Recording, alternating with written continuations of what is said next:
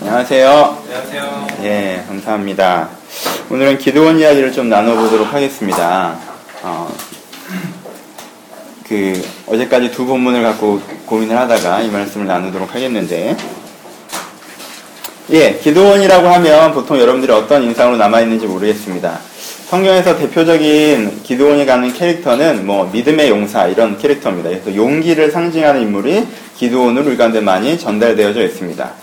오늘의 기도원의 모습, 기도원이 등장하는 첫 장면인데 성경에 기도원이 등장하는 첫 장면을 한번 보십시오. 기도원이 어떤 걸 하고 있습니까, 지금? 기도원은 지금 추수를 하고 있습니다. 어디서 하고 있죠? 포도주 틀 속에서 하고 있습니다. 포도주 틀이라고 하면 우리의 인상에 딱 기억되지 않을지 모르겠지만 여러분들이 어떤 다큐나 영화를 보실 때 굉장히 커다란 포도주 틀 속에 주로 여자분들이 들어가서 치마 걷고 밟는 것들 위주로 기억하시겠지만 사람들이 굉장히 여러 사람 들어가 포도주를 밟으면서 집을 짜내는 굉장히 큰 틀입니다. 그렇죠? 상상을 해보십시오. 그 커다란 틀 속에 지금 기드원이라는 남자 한 사람이 들어가서 뭐라고 있어요? 밀을 추수하고 있습니다. 추수한다는 게 뭐죠? 가지고 온 밀을 뭐 하는 거예요? 지금 타작하고 있는 거죠? 이걸 털고 있는 겁니다. 왜 이 사람은 여기서 추수를 하고 있습니까? 미디안이 쳐들어와서 내 것을 빼앗아 갈까봐. 모양이 보이시죠? 그러니까 원래 추수는요, 축제예요. 원래 축제, 추수는 격려고요. 원래 추, 추수는 파티입니다. 그렇죠? 한 해 동안 우리가 힘들어서 일한 것들에 대한 보람을 누리면서 이렇게 하나님께서 우리 가운데 먹을 것을 선물 주셨다 기뻐하면서 함께 누리는 것이 추수입니다. 근데요, 이 기도원 한 해 동안 열심히 일했을 것입니다. 그렇죠? 두렵고 떨리는 마음으로 일했을 것입니다. 그리고 이제 추수를 했어요. 밭에 가서 배워왔습니다. 그때도 얼마나 조심스럽게 배워왔을지를 상상해 보십시오. 조심스럽게 배워와서 혹시나 이 타작 소리에 이 타작하는 분위기가 미디안 사람에게 알려져서 어, 그 동네 요즘에 추수한데 라고 달려와서 내 것을 빼앗아 갈까봐. 이가 포도주 틀 속에 홀로 들어가서 혹시 소리라도 크게 날까 혼자 이것을 두드리고 있는 모습을 한번 상상해 보시기 바랍니다.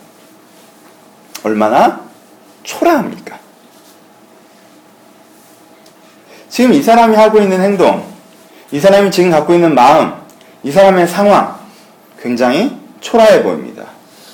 미디안에게 해코지 당할까봐 자기가 하고 자기가 추수한 그것을 당연한 격려와 축가도 받는 것 없이 몰래 포도주 틀 속에 들고 들어가서 행여나 누가 볼까요? 그것을 치고 있는 노동을 하나 부끄럽고 두려운 가운데 있는 이 사람의 초라함의 원론은 여기에 있습니다. 미디안이 문제다, 세상이 문제다, 상황이 문제다 라고 얘기할 만한 위치가 안 된다고 생각합니다. 저게 잘하였다, 저게 잘못하였다, 이게 문제다, 저게 문제다라고 얘기할 수가 없습니다. 단지 세상이 문제인 건 맞지만 그 세상이 문제이고 고쳐야 되고 바꿔야 되고가 아니라 그 문제적인 세상이 나만 좀 내버려뒀으면 이 기도원의 초라함의 핵심입니다. 세상을 어떻게 바꾸자는 것이 아닙니다. 세상을 어떻게 평가할 수도 없습니다. 세상은 원래 그런 것입니다. 세상은 무서운 것이고요. 세상은 두려운 것이고요. 세상은 잘못 가고 있는 것입니다. 근데 그 세상이 나만 좀 내버려뒀으면 그 마음가짐, 그 철학, 그 태도가 그 초라한 일상을 만들어냅니다. 기도원이 왜 이렇게 됐습니까? 내가 원래 용기가 없는 사람이어서요? 아, 애가 좀 한심해서요? 애가 좀 쪼잔해서요? 그렇지 않죠. 우리는 성경을 좀 넓게 볼 필요가 있습니다. 기도원이 뭘 뚫고 지나왔는지를 한번 봅시다. 앞장에 보면요. 읽진 않았지만 7장 전반부에 보면 그 당시 상황에 대해서 얘기해주고 있는 부분이 있습니다. 미디안의 손이 이스라엘을 이긴지라 6장 아 6, 7장이 아니라 6장입니다. 6장 2절에 미디안의 손이 이스라엘을 이긴지라 이스라엘 자손이 미디안으로 말미암아 산에서 웅덩이와 굴과 산성을 자기를 위하여 만들었으며 이스라엘이 파종할 때면 미디안과 아비멜렉과 동방 사람들이 치러 올라와서 진을 치고 가사 이르도록 토지를 토지 소산을 멸하여 이스라엘 가운데 먹을 것을 남겨두지 아니하며 양이나 소나 나귀도 남기지 아니하니 이는 그들이 그들의 짐승과 장막을 가지고 올라와 메뚜기 때 같이 많이 들어오니 그 사람과 그 사람과 낙타가 무수함이더라라고 얘기하고 있습니다. 지금 무슨 일이 벌어졌습니까? 지금 이것은 기도원 때 한 번 벌어진 일이 아닙니다. 기도는 이미 미디안 침공기에 어린 시절에 미디안 침공기에 태어나서 자기 어린 시절과 청소년기를 이 미디안 침공기의 시대를 지나와서 보냈던 사람입니다. 자기의 어린 시절, 자기의 청소년기, 기도는 어떻게 지냈죠? 여기에 뭘 만들었냐 하면요. 웅덩이와 불과 산성을 만들었다고 얘기합니다. 웅덩이로 표현해 봅시다. 왜 웅덩이를 만듭니까? 이 이스라엘은 지켜주는 사람이 없습니다. 방어선도 없고 군대도 없습니다. 이 사람이 파종을 하려치면 추수를 하려 치면 양의 털이라도 깎으려치면 저 미디안 쪽에서 아 저기에 아무런 힘 없이 돈만 갖고 있는 아이들이 돈이 좀 생겼대라고 뺏으로 달려옵니다. 그럼 이 사람들은 뭘 하고 있죠? 막아설 수 있나요? 싸울 수 있나요? 아니요. 어디로 숨습니까? 웅덩이. 미리 파는 웅덩이 속으로 들어갑니다. 무엇은 다 내놓고요? 자기 양과 자기의 곡식과 자기의 집은 다 내버려 둔 채 내 한 목숨 살리려고 웅덩이로 들어갑니다. 그 웅덩이에서 얼마나 떨었을까요? 얼마나 걱정되겠습니까? 이 웅덩이 껍데기를 벗겨버리고 우리를 끌어내서 죽일까 두려워하며 목숨은 부지하고자 거기 웅크리고 있는 것입니다. 지금 내 대적이 잘못된 사람들이 내 것을 다 노략질하고 가져가고 있는데 내가 할 수 있는 것처럼 고작 여기에 웅크려서 내 목숨은 부지해야 된다라는 것이 이들이 했던 삶입니다. 기도는 그런 삶을 뚫고 지나왔습니다. 그 운동 속에서 무슨 생각을 했을까요? 기도는 자기 했던 생각을 얘기하고 있습니다. 그 웅덩이 속에서 어머니의 품에 가족들의 손을 잡고 혹시나 죽을까봐 웅크리고 앉아서 무슨 생각을 했을까요? 그는 아마 이 생각을 했던 모양입니다. 내가 어린 시절에 들었던 이야기. 우리는 홍해가 달라져서 출애굽을 했고 애굽의 대군을 무너뜨렸고 만나와 메추라기를 먹고 살았으며 그리고 하나님의 위대한 능력으로 이 가나안의 모든 성읍들을 격파하고 이곳에 나라를 세운 것이다라고 들어있는 자기들의 건국 신화. 자기들이 누구인지 설명해주는 그 이야기. 그 이야기가 생각났습니다. 그리고 나서 생각합니다. 정말 쓸데없고 말도 안 되는 이야기라고. 독한 사람이라면 하나님은 없거나 악하다고 얘기할 것이고 독하지 못한 사람이어서 하나님은 우리를 버렸구나라고 이야기하고 있고 그 삶을 뚫고 지나와서 오늘의 기도원은 그런 철학과 그런 관점으로 그런 초라함을 만들어내고 있는 것입니다. 우리는 어떻습니까? 기도원의 초라함은 우리와 상당히 닮아 있습니다. 우리도 세상이 맞다, 틀리다 이야기할 용기가 부족합니다.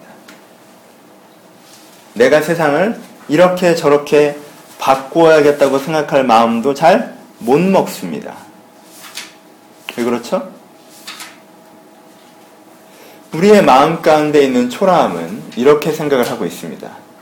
아, 세상이 잘못되고 세상에 문제가 있고 나도 다 알아. 하지만 그 세상에 대해서 내가 할 수 있는 것은 없어. 그렇기 때문에 제발 나만 좀 내버려뒀으면. 그 세상이 나만 좀 공격하지 않았으면. 그래, 양극화 시대가 이러고 있대. 문제가 심각해지고 있대.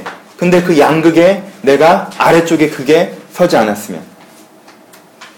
취업이 잘 안 된대. 실업난에 문제가 있대. 지금 노동의 유연성 때문에 비정규직의 문제가 심각하대. 제발 나는 그 비정규직에 서진 않았으면.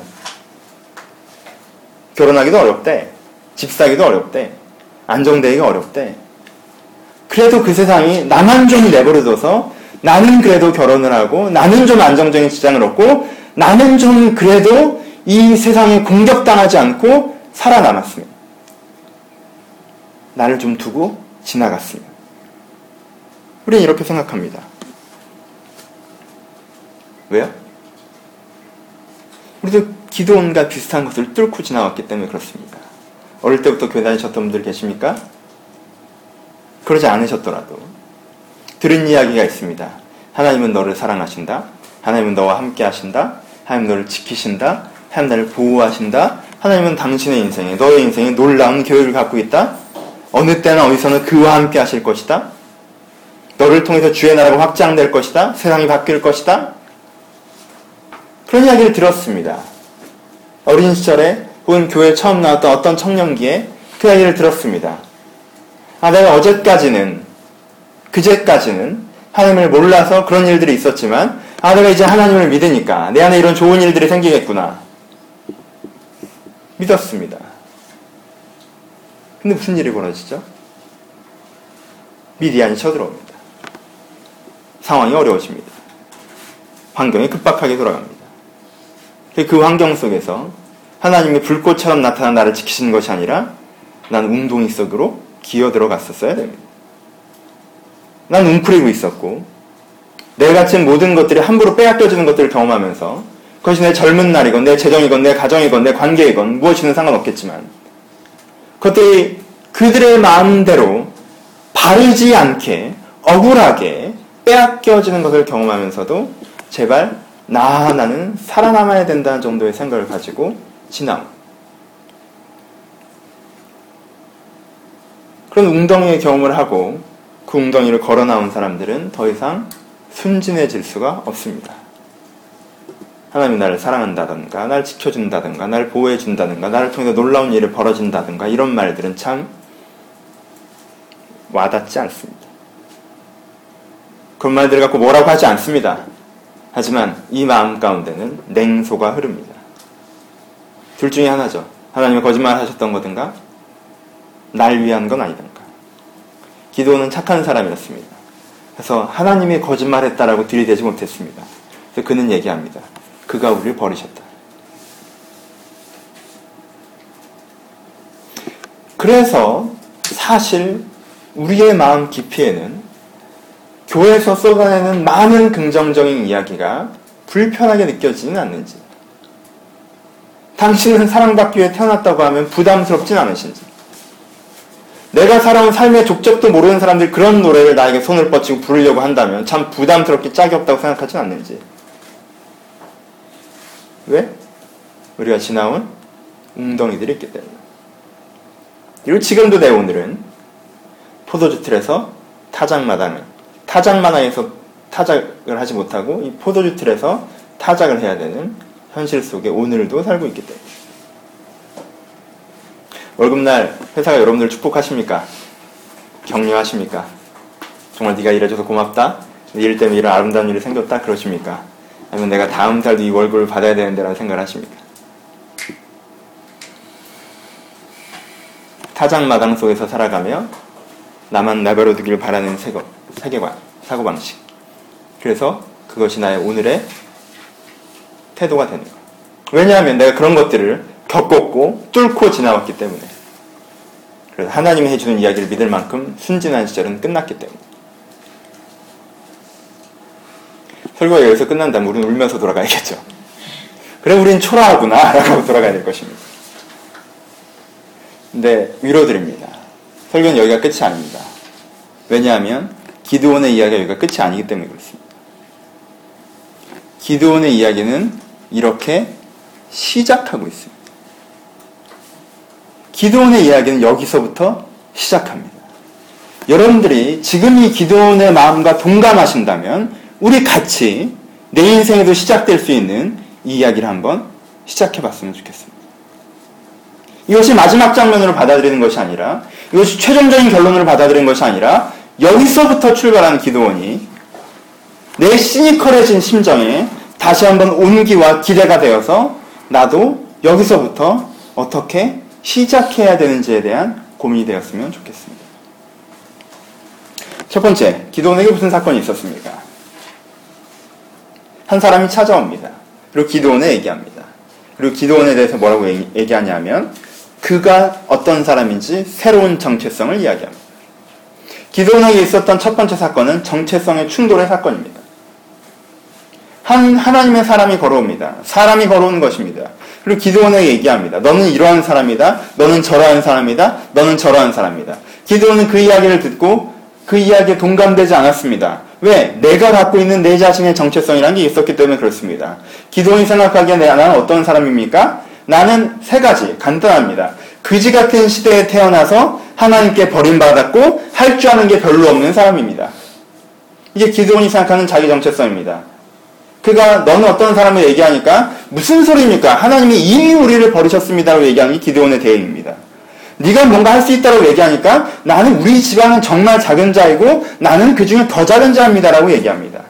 너희는 이런 일이 벌어질 것이라고 하니까 저는 그런 사람이 아니라고 이야기하는 것입니다. 기존의 정체성은 무엇입니까? 그의 철학과 그의 사고방식이 그의 정체성과 연결됩니다. 그걸 지나오고 그가 뚫고 오는 것이 그의 정체성을 형성합니다. 아주 간단합니다. 심플하게. 세상은 그지 같고 하나님은 날 버렸으며 난 할 줄 아는 것이 없는 그것이 기도원이 가진 정체성입니다. 내 자신을 이렇게 해석하는 사람이 어떻게 할 수 있겠습니까? 내 자신을 이렇게 할 수 있는 사람이 남아있는 건 고단한 생존의 부담감 뿐입니다. 기도원이 그랬습니다. 세상은 그지 같습니다. 하나님은 날 버렸습니다. 난 할 줄 아는 게 없습니다. 하나님은 정반대로 얘기하십니다. 하나님은 너와 함께 하시다고 이 사람은 기도원에게 세 번 얘기합니다. 하나님은 너와 함께 하시고 너는 이 시대를 변화시킬 것이고 세 번째 그리고 그것으로 말미암아 많은 사람이 영향받을 것이다 라고 이야기하고 있습니다. 너무 막연하십니까? 좀 구체적으로 가봅시다. 다른 사람 얘기를 한번 들어보죠. 우리나라 사람들 중에 우리나라 사람들의 가장 큰 장점 중에 하나는요. 우리나라 사람 비평을 되게 잘합니다. 첫 번째 사건을 얘기하는데 예를 한번 들어보는 것입니다. 비평을 잘합니다. 우리나라 사람들은요, 택시기사에서부터 일반인 모든 사람들까지 비평에 탁월합니다. 왜 이 나라가 이 모양인지 여러분들 아무나 붙잡아놔도 여러분들 다 설명할 수 있을 것입니다. 왜 이 나라가 이 모양인지 여러분들 떠들 수 있지 않습니까? 어떤 사람은 MB 때문에 그렇다고 얘기하고, 어떤 사람은 정치제도 때문에 얘기하고, 어떤 사람은 경제인들 때문에 그렇다고 얘기하고, 어떤 사람은 한국인의 문화 때문에 그렇다고 얘기하고, 어떤 사람은 교육적 시스템 때문에 그렇다고 얘기하고, 어떤 사람은 경제적 시스템 때문에 그렇다고 얘기합니다. 그 많은 이야기들을 우리가 해내고 있고 하고 있습니다. 다들 굉장히 통찰력을 갖고 있습니다. 근데 한국인들이 제일 잘하는 것 중에 하나, 비평. 특징이 뭔지 아십니까? 왜 문제인지는 누구나 잘 얘기합니다. 무엇 때문에 이 모양 이 꼴인지도 누구나 잘 얘기합니다. 그런데요, 그 사람들 말대로 하면요, 다 죽어야 됩니다. 그쵸? 정치하는 사람들 붙잡아다 다 어디다 쳐박아 버려야 되고요. 공무원들 잡아다 어디다가 해버려야 되고요. 그 경제를 돌리는 사람들 다 문제가 있고요. 한국인들의 인성 자체가 문제가 있고요. 그 사람들의 얘기를 하면 다 죽여버려야 됩니다. 그냥. 뭐가 약해요? 어떻게 되어야 하는가와 그렇게 하려면 무슨 일을 해야 되는가와 그러면 나는 뭘 해야 되는가가 약합니다. 우리는 지구온난화 문제에 대해서 얘기하는 걸 되게 좋아하지만 실제적으로 전기요금을 줄인다든가 삶의 어떤 패턴을 바꾸는 거에서 굉장히 불편해합니다. 시도하려고 하지 않습니다. 패턴을 봅시다. 이들의 문제는 뭐예요? 기도원의 정체성 어디 있습니까? 기도원의 정체성은 부정의 논리에 있습니다. 세상이 이 모양이고 내가 이 모양이고 하나님도 저 모양이고 기도원의 정체성은 왜 일이 이렇게밖에 될 수 없는지에 대해서 설명해주는 정체성입니다. 부정의 논리입니다. 그는 죽음의 심판자의 정체성을 갖고 있습니다. 세상이 왜 이 모양이고 내가 왜 이 모양인지 심판할 수 있습니다. 평가할 수 있습니다. 그래서 죽음을 선포할 수 있습니다. 네 인생은 앞으로도 이 모양일 것이고 이 나라도 앞으로 이 모양일 것이고 별다른 일도 일어나지 않을 것이라는 것입니다. 그게 기도원의 정체성입니다. 근데 하나님은 그에게 뭐라고 하십니까? 미대양이 문제가 아니라고 얘기하십니까? 그가 살아온 삶의 족적들을 없다고 얘기하십니까? 아닙니다. 너는 그것을 바꿀 수 있다고 얘기하십니다. 지금 하나님이 기도원에게 얘기해 주는 것은 그를 부정하는 것이 아니라 새로운 측면을 얘기해 주는 것입니다. 네 말이 다 맞습니다. 너는 할 줄 아는 게 별로 없습니다. 너는 하나님께 이제까지 버림받은 것 같은 시간을 지나왔습니다. 그리고 너는 이 미디안의 앞에서 아무런 능력이 없는 사람이고 미디안은 여전히 강성합니다. 하지만 하나님께서는 그 반대 측면을 얘기하십니다. 이제부터 내가 너와 함께 할 겁니다. 그리고 내가 너와 함께 하여서 네가 이런 이런 일들을 일으켜낼 수 있는 능력을 줄 겁니다. 그래서 미디안적 상황이 변화될 겁니다. 라는 것이 지금 하나님이 기도원에게 주는 새로운 정체성입니다. 뭐의 정체성이에요? 창조의 치료자의 정체성입니다. 여러분은 죽음의 심판자의 정체성을 갖고 있습니까? 창조의, 시, 창조의 치료자의 정체성을 갖고 있습니다. 양쪽 다 맞는 이야기입니다. 동전의 양면과 같다고 할 수도 있죠. 하지만 죽음의 심판자의 정체성 위에 창조의 심판, 창조의 치료자의 정체성이 덧입혀질 때 그 죽음의 심판자의 정체성은 녹아내리고 사라집니다. 지금 한, 하나님의 사람이 나타나서 기도원에게 하는 첫 번째 이야기는 너는 그런 사람이라고 하는 새로운 정체성을 이야기하는 것입니다. 여기까지 들어도 큰 감동은 없을 것입니다. 왜요? 기도원도 그랬으니까요. 얼마나 남 얘기 같습니까? 아니, 꿈에 나타나시든가, 아침에 일하러 나올 때 좀 나타나셔서, 너 하나님의 용사여라고 하면 나도 좀 덜 민망하잖아요. 꼭 뭐하고 있을 때. 뭐하고 있을 때. 지금 타장만 해서 제일, 자기 인생에 제일 부끄러운 그 일을 하고 있을 때, 너 하나님의 용사여라고 하면 좀 민망하지 않겠어요? 불편하지 않겠습니까? 여러분들이 밤에 기도할 때, 주님 할 때, 내가 너와 함께하고 내가 너를 놀라운 일을 일으키실 것, 일으킬 것이야, 뭐 이런 말 하면 좀 동감이 될 수 있잖아요. 출근하려고 나가는데 그런 말 하면 조금 더 낫잖아요. 나가서 지금 프로젝트 잘못 진행해서 불려가서 깨지고 있는데, 너 하나님의 용사라고 하면 감이 딱 오겠어요? 조금 전에 회장, 효정이네 회사 직원 한 명이 무슨 일을 했다는 얘기를 들었는데, 사람들 비행기에 태워보내야 돼요. 30명을 비행기를 놓쳤어요. 난리가 났습니다. 본사에선 난리가 났겠죠. 그런데 그때 그가 그 전화를 하고 끊는데 마음속에 주님께서 말씀하신 너 하나님의 용사여라고 그러면 아 난 주의 용사지 이런 마음이 들겠어요? 아 왜 하필 이때 그래? 좀 인정받고 있을 때 막 그럴 때 그런 얘기를 해주면 뭔가 그래 난 용사지라는 마음이 들 거예요. 근데 하필 제일 민망한 타임에 그 포도주를 틀에 이렇게 쳐다보면서 너 하나님 용사여라고 물어서 난감하냔 말이야. 그런지 알겠어요 지금? 포도주 틀이 커요. 사람 키보다 큽니다. 이렇게 봐야 되는데요. 거기 숨어서 몰래 하고 있어요. 근데 모르는 사람이 와서 너 하나님 용사라는 거예요. 여러분, 여러분들이 죽음의 심판자의 정체성을 갖고 있어요. 창조의 치료자의 정체성을 갖고 싶어요. 넌 창조의 치료자다! 라고 얘기한다고 해서 갑자기 효용적으로 그 정체성이 나에게 유익하기 때문에 그 정체성이 딱 움켜져집니까? 안 되죠? 왜요? 정체성은요, 효율성의 문제가 아니라 팩트의 문제이기 때문에 그래요. 그래, 내가 긍정적인 정체성을 갖고 살면 내 인생이 좋지. 그래, 내가 긍정적인 정체성을 가져보자. 라고 해도요, 사람 스스로 속지 않습니다. 그 팩트라고 받아들여야지 그것이 내 정체성이 되는 것이지. 그렇게 하는 것이 그것이 내 정체성이 되지 않는 거예요. 그것은 무너지는 얼굴에 화장을 한다는 생각밖에 안 드는 것입니다. 그 위에 더 씌워져서 녹여내리는 것이 아니라 속내는 이런데 겉모양만 그렇게 만드는 것밖에 안 돼요. 부정적인 사람이 아무리 긍정님 어쩌고 저쩌고 해도요, 그 사람이 흉내내는 거에 지나지 않습니다. 긍정적인 말을 하자, 잘 될 거라고 생각하자, 블라블라라고 얘기해도요, 문득 멈춰 보십시오. 속에서 스멀스멀 그 부정적인 기운이 흘러나오지 않는지. 그 두려움과 그 불안감 여전히 나를 감싸지 않습니까? 기드온도요, 그 말을 듣자마자 갑자기, 어, 난 주의 사람입니다. 이러지 않았어요. 얼마나 다행입니까? 기도는 세 번 하나님께 뭐라고 합니다. 근데 기도원에서 이걸 배우십시오. 기도는요, 이 정체성의 충돌의 시점에, 이 정체성의 충돌의 시점에 그저 이 죽음의 정체성에 서지 않고 이 하나님께서 새롭게 제시하는 정체성에 충돌하며 나름 몸부림을 칩니다. 어떻게? 이쪽의 정체성을 가져보고자. 그러면 스스로 속지 마세요. 갑자기 긍정의 정체성, 그래, 긍정의 정체성 하지 뭐, 오늘부터. 여러분들이 좀 이따 기도할 때 주여 나는 오늘부터 긍정의 정체성을 시작합니다. 아멘 한다고 그렇게 되지는 않잖아요. 기도원이 뭘 했는지 보십시오. 기도원이 뭘 했냐면요. 표적을 구합니다. 표적을 구하는 의미가 뭘까요? 포인트는 여기에 있습니다. 부정의 정체성은 어디에서부터 왔죠? 자기 상황에서부터 왔죠.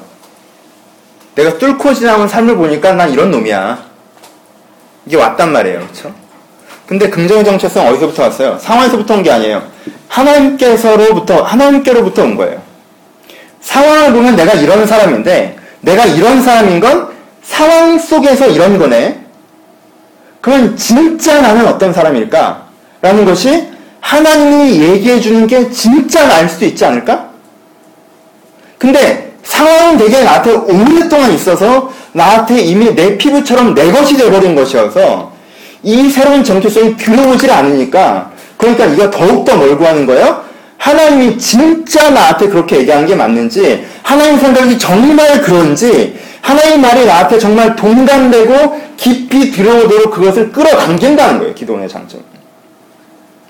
내 생각엔 이래서 난 그런 생각이 안 드는데요? 아니야, 이렇게 될 거야. 아, 난 이렇게 가시는 게 없는데요? 아니야, 이렇게 주실 거야. 아, 그럼 이렇게 보내봐요. 그에게 가장 설득력 있게, 그에게 가장 깊이 다가올 수 있는 방식의 응답, 하나님 말씀, 정체성을 구해나간다는 것입니다. 그것이 기도원의 변화입니다. 하나님은요, 기도원의 이런 패턴을 전혀 뭐라고 하지 않으십니다. 그에게는 뭐가 자, 가장 중요했던 시대죠? 표적이 중요했던 시대죠. 그쵸? 눈에 보여지게 뭔가 내 예배가 하나님이 받으시는 걸 보면 내가 믿겠다는 거예요. 그렇게 말씀해 주시면 내 안에 깊이 들어올 수 있을 것 같다는 거예요. 그러니까 하나님께 그렇게 말씀해 주셨습니다. 여러분들은 어때요? 어떻게 말씀하시면 하나님의 정체성이 진짜 여러분들의 정체성이 여러분만큼 깊이 새겨들겠습니까? 어떻게 말씀해 주시면 하나님의 정체성, 하나님께서 말씀하시는 그 창조의 정체성이 진짜 내 모습이다라고 내 마음에 깊게 새겨지겠습니까? 그것을 구하십시오. 목사의 말로 설득이 안 되신다면, 목사의 말로 도전으로 끝나지 않으신다면, 그것을 구하십시오. 하나님 나에게 표적을, 하나님 나에게 말씀을, 하나님 께 은혜를, 하나님 께 감동을, 여러분 수준 좀 떨어집니까? 하나님 나에게 환상을, 하나님 나에게 은성을 구하십시오. 내가 진짜 그런 사람이라면, 내가 진짜 그런 사람이라면, 하나님이 그 말씀 나에게 정말 해주셨으면 좋겠습니다. 내가 지금까지는 목사가 그렇다고 얘기하고 성경 그렇게 적용는 걸 그냥 보고 듣긴 했는데 내가 또안 오니까 그 하나님으로부터의 정체성을 진정한 내 정체성을 가질 수 있도록 주여 나에게 말씀하소서의 정체성의 충돌과 변화가 있어야 됩니다. 기도원의 변화는 여기서 출발합니다. 여러분 있는 정체성을 그대로 움켜잡고 있지 마십시오. 여러분 환경이 여러분들에게 준 정체성이 맞습니까? 작년에 군대에 있었죠? 3년 전은 미국에 있었고요. 어땠을까요? 처음 본 친구예요. 잘 모릅니다. 미국에 있을 때 저 친구 어땠을까요? 군대에 있을 때 저 친구 어땠을까요? 군대라는 환경에 주는 정체성. 그 속에서의 군 생활하는 나. 미국에서 미국 생활하는 나의 정체성, 그 미국적 상황에서 주어지는 나, 환경에 주는 정체성이 납니까? 그게 진짜 내 모습인가요? 그렇지 않죠. 그렇지 않아요. 조직사회에서 무시당하고 생각하지 말고 움직이라고 했을 때 생각이 많고 의미 있던 사람은 거기서 고문관이 될 수밖에 없어요. 미국 사회에서 누군가 나에게 시켜주면 시킨 대로 열심히 해볼 텐데 라는 군대적 사고방식으로 달려들면 거기서 한국인들은 좀 공부하는 방식이 이상하다는 소리를 들을 수밖에 없어요. 그럼 진짜 난 어떤 사람이에요? 그 환경이 넌 이렇다, 넌 저렇다 평가해 주는 게 진짜 좋은 사람입니까? 아니에요. 그들의 평가는 참 애매한 것들입니다. 어떤 교회에서는 저는 굉장히 긍정적인 평가를 받았습니다. 어떤 교회는 정 굉장히 부정적인 평가를 받았습니다. 어떤 교회는 내가 되게 열심히 하고 어떤 교회는 내가 되게 그지같이 했을까요? 아니에요. 그건 내 본 모습에 대한 것이 아닙니다. 여러분들이 겪어오고 여러분들이 뚫고 지나간 것이 여러분들이 한 사람의 팩트가 아니라는 거예요. 그 웅덩이에 울크리고 앉아서 깨달았던 게 내 인생의 진정한 각성이 아니라는 것입니다. 내가 그 웅덩이에서 세상의 거대한 속임수이고 인생이란 실체를 만난 게 아닌 거예요. 그냥 그런 환경을 한번 겪은 겁니다. 내가 이제까지 내가 살아온 삶의 족장에서 내가 갖고 있었던 나라는 사람에 대한 정체성. 그것이 전부라고 움켜쥐지 말고 이것이 아닌 것 같다고 먼저 생각하는 것이 필요합니다. 그 다음에 하나님이 주신 정체성이 내 안에 이걸 깨고 들어올 수 있도록 하나님의 정체성을 나에게 부르는 것이 필요합니다. 기도원도 민망했을 것입니다. 여러분의 지금 이 설교를 듣는 게 딱 와닿지 않는 것처럼. 지금의 일주일간의 삶을 생각하고 돌아가 일주일의 삶의 현실을 생각하면 교회 여기 와서 너는 하나님의 사람이고 너를 통해서 무엇인가 할 수 있고 이런 새로운 창조의 사람이 바로 너라고 얘기하는 것이 여러분들에게 그렇게 와닿지 않을 수 있어요. 하지만 몸부림치쳐야 내 것이 되는 것입니다. 여기서 길가와 같은 마음으로 그저 튕겨내는 것이 아니라 하나님이 정말 그렇게 말씀하신다면 내가 정말 이 창조의 사람인지 미디안이 문제인데 그 미디안을 바꿀 수 있는 사람인지 세상이 나를 내버려뒀으면이라고 얘기하는 것이 아니라 그 세상이 문제여서 내가 그 세상을 바꾸어 나갈 수 있는 사람으로 내가 내 스스로를 부를 수 있는지. 여러분들 그것을 원하시고 구하시고 당기셔야 돼요. 기도는 이것이 첫 장면이었습니다. 두 번째 장면은 하나님이 그에게 새로운 정체성을 얘기해 주는 것입니다. 너는 원래 어떤 사람이라고 이야기해 주시는 겁니다. 그때 갈리어집니다. 그 이야기를 듣고 이해되지 않고 설득되지 않지만 그럼에도 불구하고 그 이야기를 이어나가는 하나님 이런데 그게 내가 그런 사람인 게 맞아요? 한 내가 저런데 내가 그런 사람인 게 맞아요? 내가 정말 그런 사람이면 이렇게 얘기를 좀 해주시면 안 돼요? 정말 그런 사람이면 다시 한번 얘기를 좀 해주시면 안 돼요? 그렇게 이어나가는 사람. 아니면 아니야 난 그런 사람이 아니야. 그 뒤로 빠져나가는 사람. 이어나가는 사람이 되십시오. 그럼 새로운 정치는 여러분한테 주어질 것입니다. 여러분 이 창조의 사람의 정치성을 가십시오. 하나님은 기도원은 미디안이 문제다라고 얘기하는데 하나님은 그 미디안을 바꿀 게 너라고 얘기하십니다. 이 새로운 정체성이 나의 것으로 될 때 우리가 시작할 수 있는 것입니다. 두 번째, 두 번째 일어났던 사건. 첫 번째 사건이 정체성의 충돌의 사건이었다면 오늘 보면서 읽지 않았지만 몇 가지 사건을 더 얘기해 볼 텐데 좀 깊이 얘기하면 두 번째 사건까지 얘기합시다. 두 번째는 무의미하나 의미 있는 일을 시도하는 것이었습니다. 하나님께서 기도원에게 이런 일을 시키십니다. 본문을 다 읽어보진 않았겠지만, 읽지 않았지만, 다시 한번 읽어보시고요. 간단하게 설명을 해드리죠. 하나님께서 그를 하나님의 사람으로 세우신 이후에, 그가 새로운 정체성을 받아들인 이후에, 그렇습니다. 내가, 그럼 내가 하나님의 사람이라고, 하나님을 통해서 세상을 변화시킬 사람이고, 내가 나, 내 자신이 그런 사람을 믿겠습니다라고 그가 믿은 이후에, 하나님이 이 하나님의 사람에게 첫 번째 사명을 시키십니다. 여러분들은 어떤 사명을 받고 싶으십니까? 내가 하나님의 사람이라고 고백했고 하나님이 나를 하나님의 사람을 부르셨습니다. 그럼 여러분들은 뭘 하고 싶어요? 일단 길거리에 나가서 불을 내리고 싶지 않습니까? 그렇잖아요? 사람들이 나에게 찾아와서 너에게 내가 우리의 왕이 되어달라 뭐 이런 걸 바라지 않으십니까?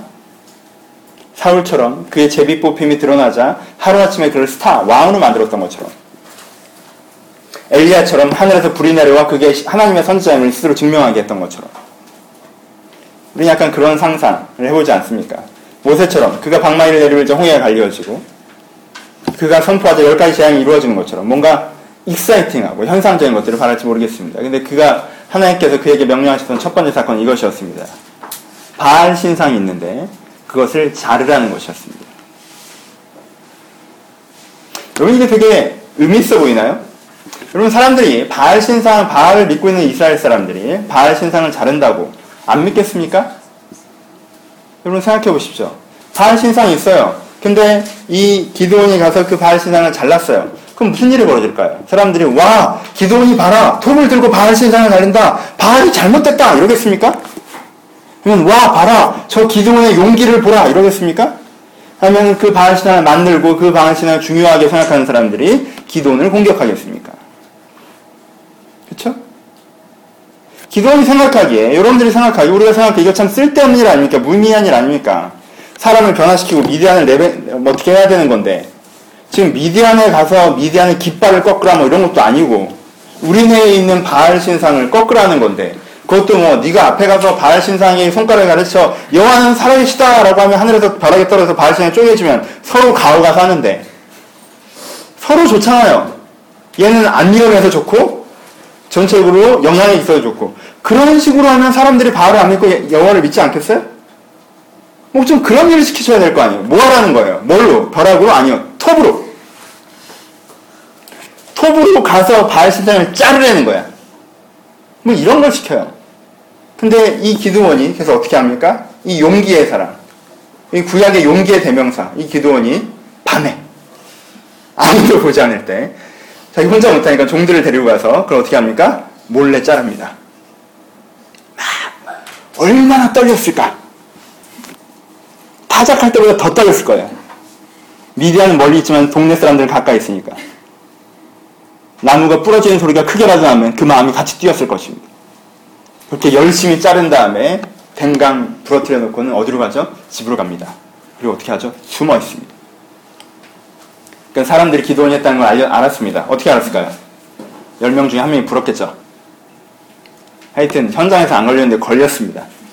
그래서 사람들이 다 기도원을 잡으러 몰려왔습니다. 그때라도 기도원이 어떻게 좀 자연스럽습니까? 우리가 생각하기엔. 당당히 나아가 너희가 바알 섬길 것이 하나님의 섬길 것이 이런 거 해야 되잖아요. 근데 기도원이 어떻게 합니까? 숨어 있습니다. 그럼 누가 나가죠? 아버지가 나갑니다. 아버지가 나가서 뭐라고 말씀하시죠?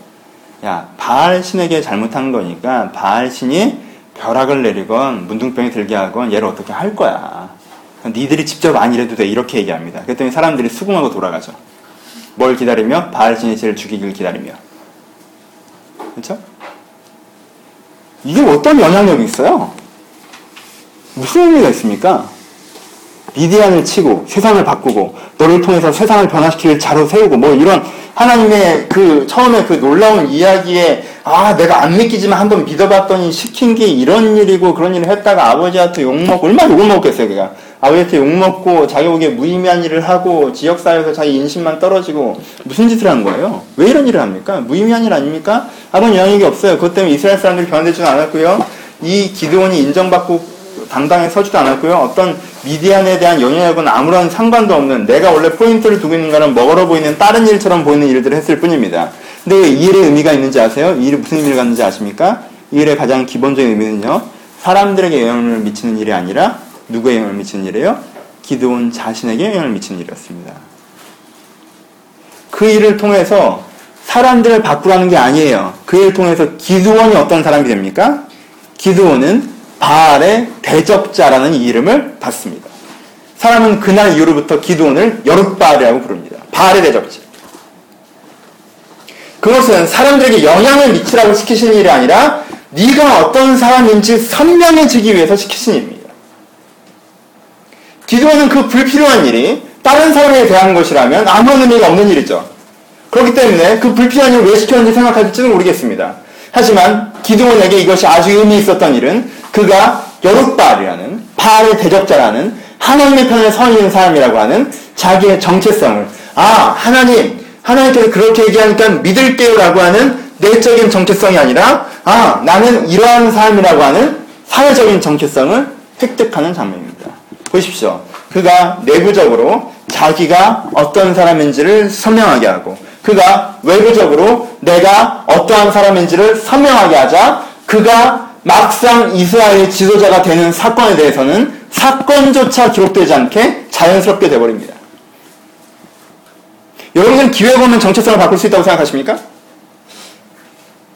내 인생에 엄청난 계기가 오면 내가 무슨 부자가 될 계기나 성공할 수 있는 계기나 인정받을 수 있는 계기나 그 계기가 오면 그러면 내가 변할 수 있다고 생각하십니까? 많은 사람들은 기회를 기다립니다. 하지만요.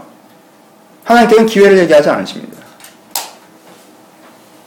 네가 어떤 사람인지 네 속으로 선명하게 하고 네가 어떤 사람인지 네 삶에서 선명하게 할 때 기회는 따라오는 것입니다. 우리 인생에 기회가 없는 이유는 내가 그런 사람이 아니기 때문입니다. 하나님의 사랑으로 세상을 바꾸고 싶으십니까? 그런 기회가 안 오서 답답하십니까? 일을 슬슬 안 풀리셔서 걱정되십니까? 다시 묻습니다. 여러분들은 하나님께로 세상을 바꾸고자 하는 사람은 맞습니까?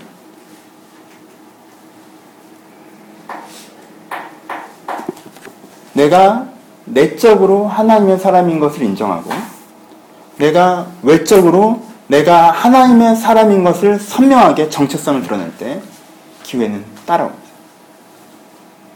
우리 삶 가운데도 무해해 보이는 일들이 있죠? 삶의 현장에서. 이런 삶의 현장에서의 바알의 신성이 무엇인지 저는 다 알지 못합니다. 내가 하나님의 사람이라는 정체성을 가졌을 때 내가 꺾어야 되는 건, 내가 잘라야 되는 건, 내가 부딪혀야 되는 건. 내가 회사에서 그저 접고 들어갔던 것들, 내가 가정에서 그저 내 평안함 때문에 그저 타협했던 것들, 내 삶의 정체과 기조에서 뻔하게 하나님께 싫어하시는 직과 행동인데 내가 좋으니까 신경 쓰지 않고 스킵했던 것들,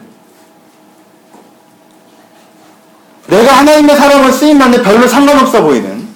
이 정도의 타협이나 이 정도의 눈가, 눈감임이나 이 정도의 즐거움은 내가 누려도 별로 상관없을 것 같은 그래서 거기서 내가 어떤 사람들을 선명히 드러내지를 못하는 내 취미에서, 내 관계에서, 내 유희에서, 내 시간에서, 내 현장에서, 내 직장에서, 내 학교에서 내가 내가 어떤 사람들을 선명하게 드러내지 못하는 그 타협함이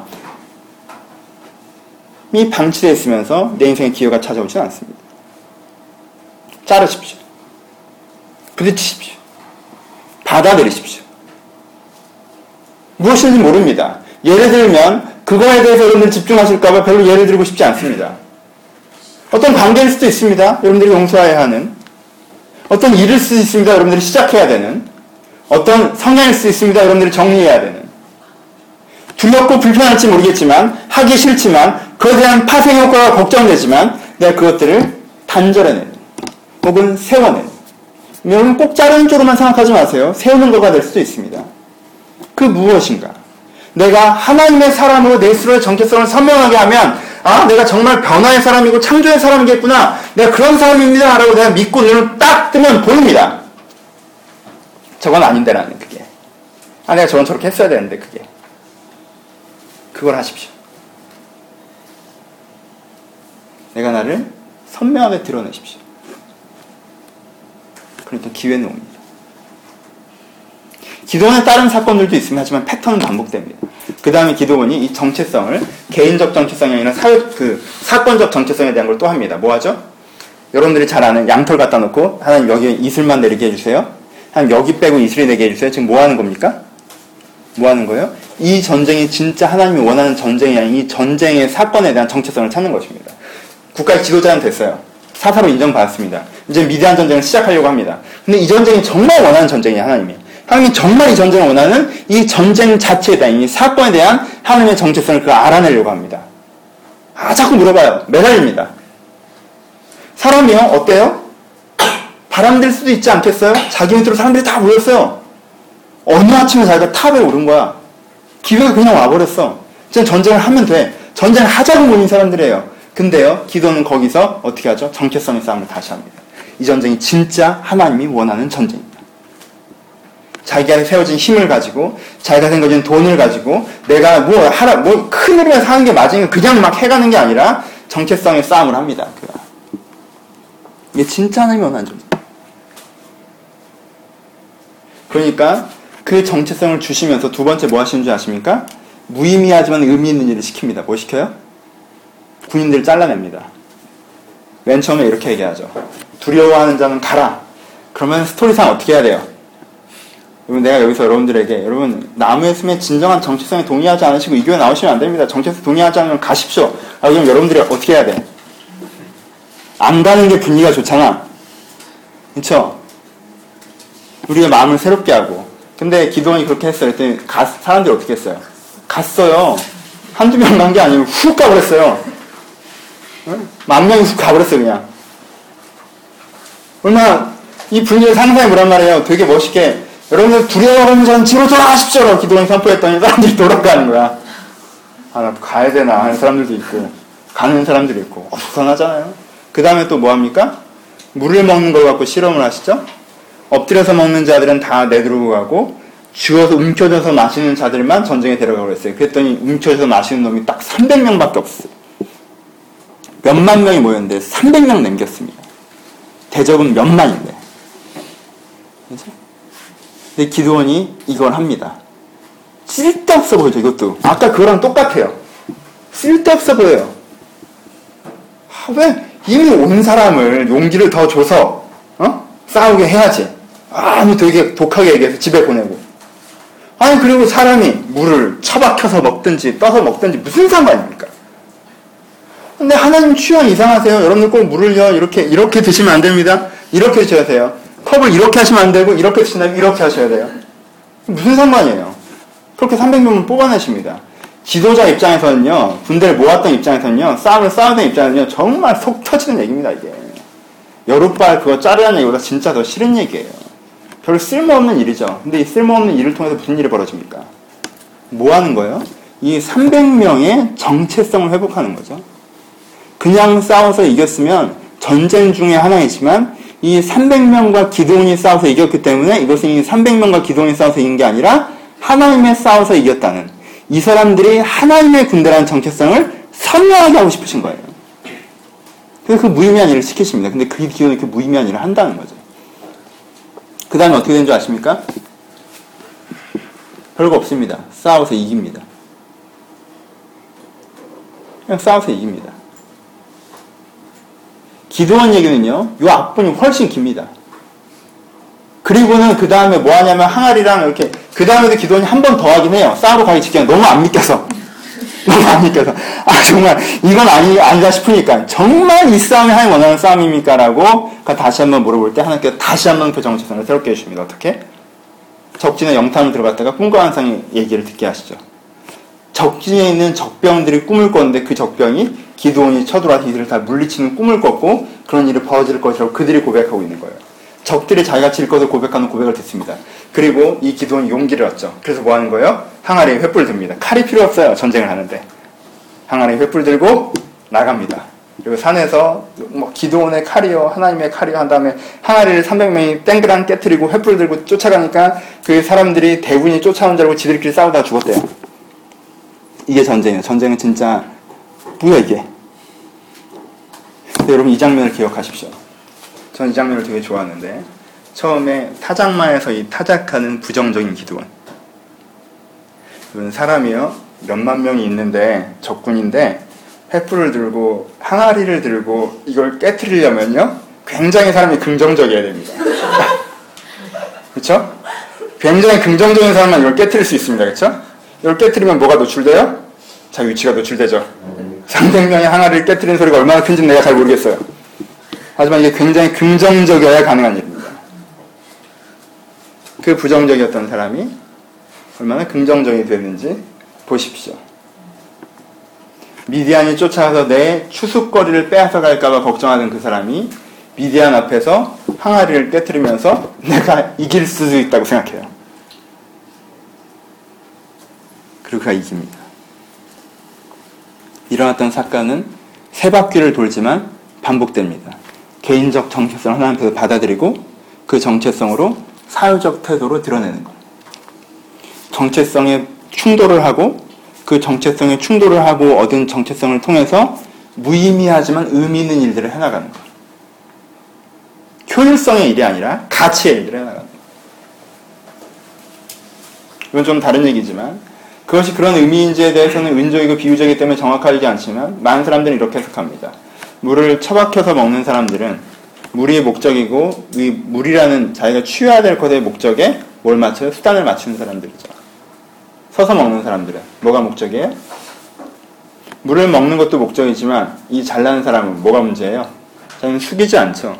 자부심이 목적이고 그 자부심에 불편이라도 방식을 맞추는 사람들입니다. 효율성의 목적에 방식을 맞추냐, 자부심의 목적에 방식을 맞추냐. 이 300명의 특징입니다. 하나님 지금 무슨 전쟁을 하시려는 거예요? 효율적인 전쟁을 하고 싶으세요? 아니죠. 효율적인 전쟁을 하고 싶은 사람들이 만 명이 모여 있어서 항아리 깨는 거 시켰으면요. 다 안 한다고 그랬을 겁니다. 그렇죠? 뭐 하는 짓이냐고 했을 거예요. 근데 이 사람들은 뭐예요? 이 사람들은 조금 맛이 안, 그렇잖아요. 여러분, 신학가를 흘러가요.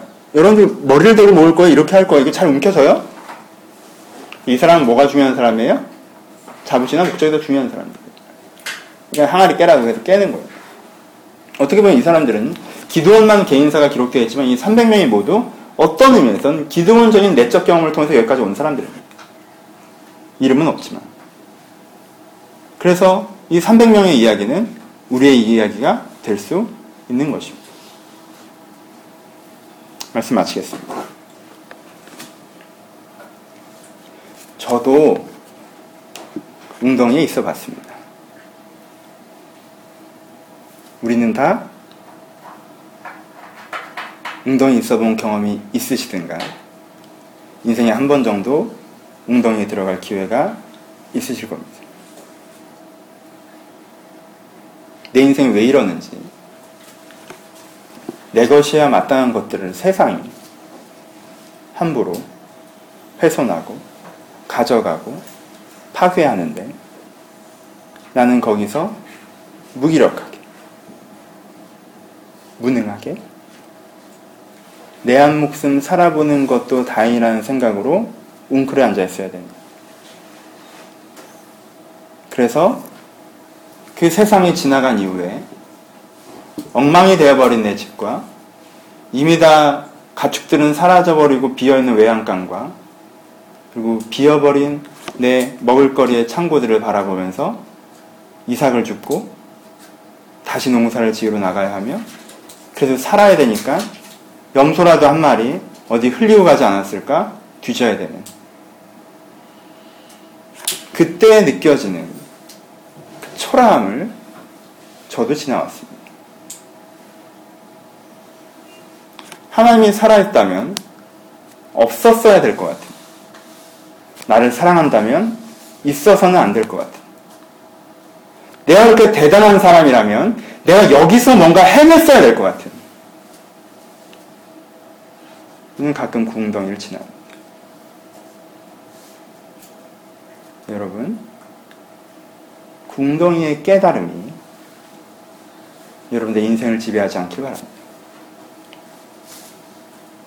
그 웅덩이의 깨달음은 나는 누구이고 세상은 어떤 곳인가를 얘기해주는 진리에 대한 각성이 아니라 세상 사람들이 자기 멋대로 해나갔던 그 부정과 제약의 결과가 어떻게 아무런 잘못도 하지 않은 사람에게도 악영향을 미칠 수 있는가에 대한 지역적인 의미입니다. 세상은 이런 곳이라는 것은 정체성에 대한 부분이 아니라 세상은 이렇게 왜곡될 위험성도 있다라는 사건에 대한 부분입니다. 내가 그 웅덩이를 내 인생을 해석하는 방식으로 받아들이는 것이 아니라 내 인생에 일어났던 잘못된 일로 받아들일 때. 그리고 그것이 내 인생에 다시 일어나지 않아야 하며 일어났더라 하더라도 그 인생에 내 인생에 다르게 반응할 수 있다는 것을 내가 기대감으로 바라볼 수 있을 때. 그때 우리에게 새로운 시작이 가능할 수 있습니다. 기도원도 우리가 서 있었던 곳과 같은 곳에서 출발했습니다. 하지만 그에게 두 번의 기회가 찾아왔습니다. 하나는 내가 진짜 하나님께서 말씀하시는 세상을 바꾸어 나갈 사람인지라는 그 정체성, 하나님께서 말씀해 주신 기회가 찾아왔습니다. 그리고 또 하나는 그 말씀을 내가 믿는다면 내가 무의미해 보이지만 이걸 이렇게 해야 된다라는 무의미한 도전의 기회가 찾아왔습니다. 그는 그 두 번의 기회를 움켜잡았습니다. 그러자 그 인생에 기회들이 열려지기 시작하는 것입니다. 여러분들은 어떻습니까? 여러분들에게 이두 번의 기회가 없다라고 얘기할 수 있으십니까? 여러분 혹시 이 두 번의 기회는 무시하면서 다른 어떤 상황적인 기회를 기대하고 계신 않으십니까? 부정의 정체성을 가지고 삶에서 아무런 시도도 하지 않는 여러분들에게 어떤 환경이라는 기회가 나를 바꿔주지 않을 걸 기다리면서 하나님이 왜 나한테 이러시냐고 얘기하고 계시는 않습니까? 기회는 그렇게 오는 것이 아닙니다. 기회는 이미 여러분들에게 왔고 오고 있고 올 것입니다. 하나님은 여러분들에게 지금도 기회를 주십니다. 목사가 이런 설교를 하는 것도 기회입니다. 나무의 숨에서 매주 이런 설교를 하지 않지 않습니까? 이 설교 한 번, 1년에 아무리 많이 해봐야 두세 번 정도 하는 이런 설교, 이것이 기회입니다.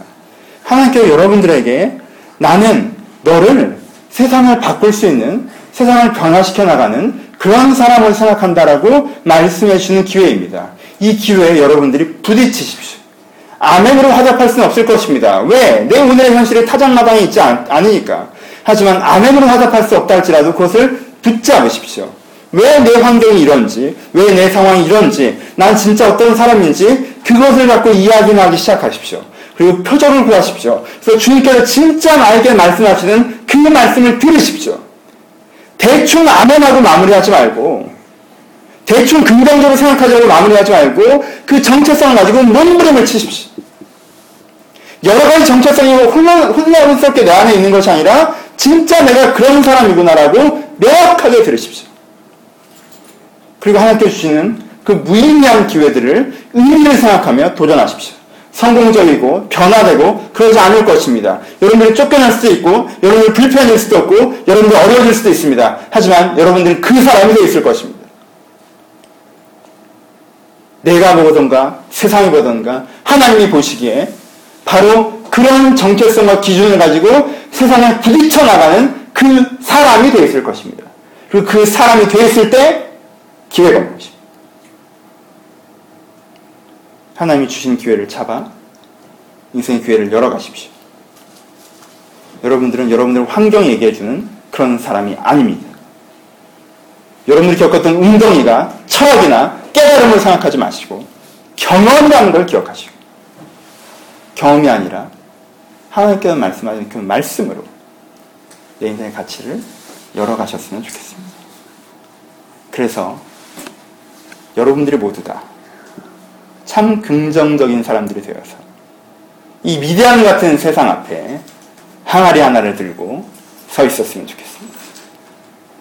수많은 미디안 같은 이 세상 앞에 항아리와 횃불 하나를 들고 내가 이길 수도 있다는 생각을 하며 그 항아리를 깨뜨리는 분들이 됐으면 좋겠습니다. 우리가 그렇게 긍정적일 때 우리를 통해서 세상이 바뀔 것입니다. 이런 믿음의 기대를 채우시는 주일이 되시기를 주님의 이름으로 축복합니다. 기도하시겠습니다.